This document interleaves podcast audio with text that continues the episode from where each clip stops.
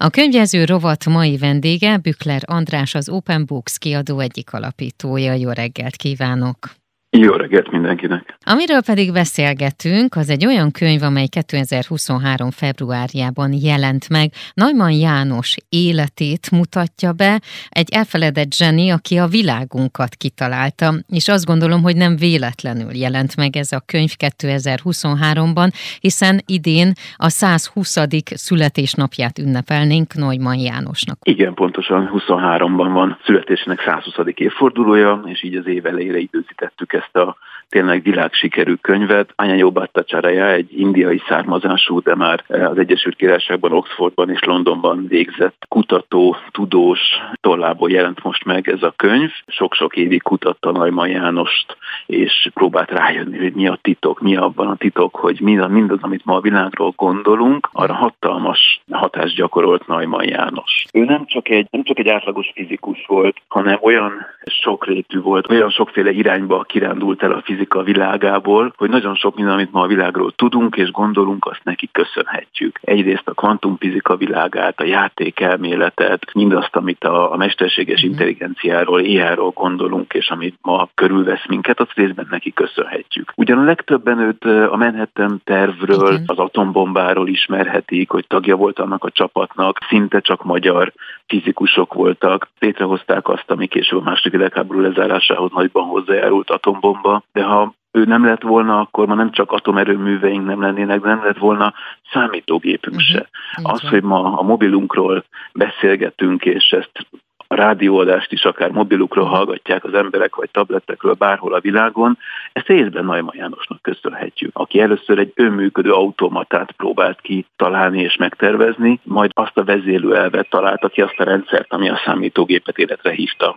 Hogy épül fel a könyv? Mi az, amit megtudhatunk ebből a könyvből? A munkásságát Neumann Jánosnak, vagy az életét, vagy a kettőt együtt? Ebből a könyvből az a könyv egyik különlegessége, azért több ez, mint más életrajzi könyv, mert persze születésétől, a budapesti évektől, a gyerekkorától kezdve nagyon sok izgalmas anekdotával és az élet történetével megismerkedhetünk, megismerkedhetünk azzal, hogy milyen volt ő társaságban, vagy a munkában, a saját kollégái, családja, mit gondolt róla, mennyire volt ő egy fura, fura fazon, és ekközben, ahogy haladunk sorban az életében, a szerző megismerteti azokat a tudományos kutatásokat és találmányokat, adott esetben, ami Neumannhoz köthető, és egy picit be is avat ebbe. Nem kell úgy képzelni ezt, mint egy eh, fizika vagy matematika uh-huh. könyvet, de a laikusok számára is csodálatosan érthetően elmagyarázza azokat a fura szavakat, hogy kvantumfizika és játékelmélet és a többi, és a többi, és ezeket tényleg minimális szinte nulla előképzettséggel is megérthetjük, hogy, hogy ő ezekre hogy jött rá, hogy találta ki, hogy kutatta, hogy uh, alakultak ki ezek az elméletek. A könyvben vannak ehhez fotók, ábrák, amik szépen tényleg minden képzettség nélkül is csodálatosan megérthetők, ezeknek az elméleteknek az alapjai mondjuk úgy. Uh-huh. Úgyhogy egy picit tudománytörténet is, egy picit tudományos is, de leginkább Neumann személyiségét ismerjük meg. Egyébként arról szól a fáma, hogy az írója ennek a könyvnek ő hogy kutatott, vagy hol kutatott? évtizedeken át ő szerelmes volt a tanulmányai során, a kutatásai során a Neumann életműben, és uh-huh. aztán ő világszerte jött-ment, nagyon sok magyar kollégával is beszélgetett, tárgyalt, és, és próbált mindenhonnan minél több információt összeszedni, de azért ő egy tudós ember, tehát neki elsősorban az volt az izgalmas, hogy Neumann mint, mint, mint fizikus, mint, mint matematikus, mint a természettudományok szerelmese, mi mindenre tudott rájönni, és mindent tudott kikutatni uh-huh. és létrehozni. Van-e olyan eredmény Neumann Jánosnak, amit azóta valaki esetleg újra gondolt, és mondjuk ez megjelenik a könyvben? A könyvben azért alapvetően Neumann-t ismerhetjük meg, és mindazt, amit ő az adott pillanatban elért, és ami az ő tudományos nagyterűsége volt. Természetesen mindazt, amit Neumann leírt, azt azóta már nagyon-nagyon sokan világszerte továbbfejlesztették és tovább gondolták.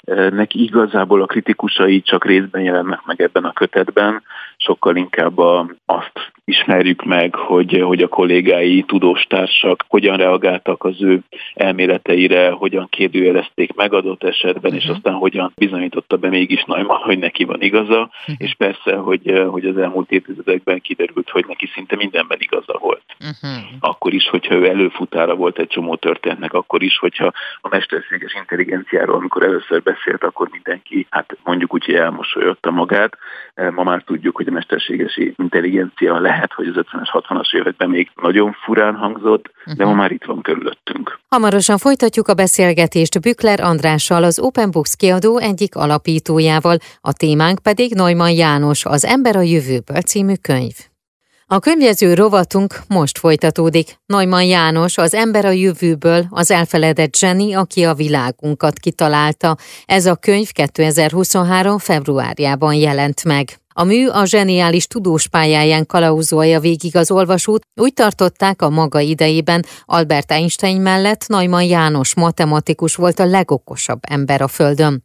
Az információs korszak talán el sem kezdődött volna, valószínűleg nem használnánk mobiltelefonokat és internetet, nem volnának atomerőműveink, önműködő automatáink és számítógép vezérelte rendszereink, ha nem születik meg 1903-ban Budapesten ez a magyar zseni. Neumann 120 emlékév is van ebben az évben, pont emiatt ehhez is kapcsolódik ennek a könyvnek a megjelenése. Ezzel folytatjuk Bükler Andrással az Open Books kiadó egyik alapítójával. Ugye Neumann János 2022. december 28-án lett volna 119 éves, és akkor most így 2023-ban beléptünk a Neumann 120 évbe. A könyvkiadó és ez a kiadvány hogyan kapcsolódik ehhez az emlékévhez, vagy lesznek-e programok, könyvbemutató, ehhez kapcsolódó bármilyen olyan program, amelyre most elhívjuk a hallgatókat? Maga a szerző így járt két-három héttel ezelőtt, és nekünk az volt mondjuk a, a, a fő műsorszámunk a kötettel kapcsolatban.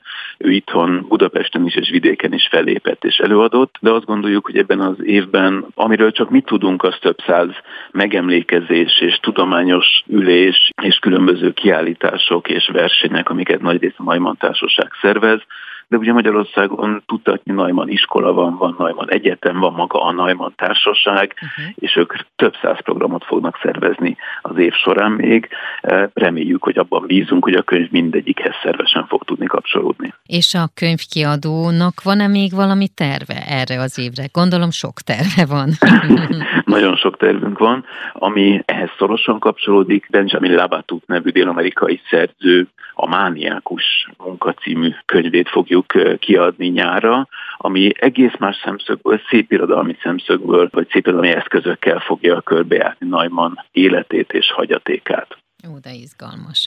És akkor még egy picit a könyvkiadóról beszélgessünk. Jó, most nem Najman Jánoshoz kapcsolódóan, hanem esetleg, hogy milyen kiadványok vannak még készülőben. Hát így az év első harmadában csak arról tudunk beszélni, hogy minden van készülőben. Mi nagyon sok energiát fektetünk abba, hogy, hogy magyar hősöket, magyar, olyan híres magyarokat mutassunk be, akik, akik hatással voltak a világunkra, akik megváltoztatták talán a világunkat. Nem sokára jönni fog számos olyan könyvünk idén is, ugye az elmúlt években Edith Éva Éger, Kepes András, Sixen Mihály Mihály, Rubik Ernő könyveivel tudtuk itthon és néha külföldön is bemutatni, hogy, hogy mi az a magyar géniusz. Ezen a vonalon megyünk tovább, lesz idén is új könyve Csányi Vilmosnak, Polgár Juditnak, de jönni fognak jó néhány izgalmas meglepetés kötetünk uh-huh. még. Neumann János, az Ember a jövőből című könyv, hogy én is tudtam, hogy most van a 120. év, de hogy jártam egy könyvesboltba, és ott ki volt rakva a sikerlistára. Igen, igen, Ez milyen látjuk. érzés?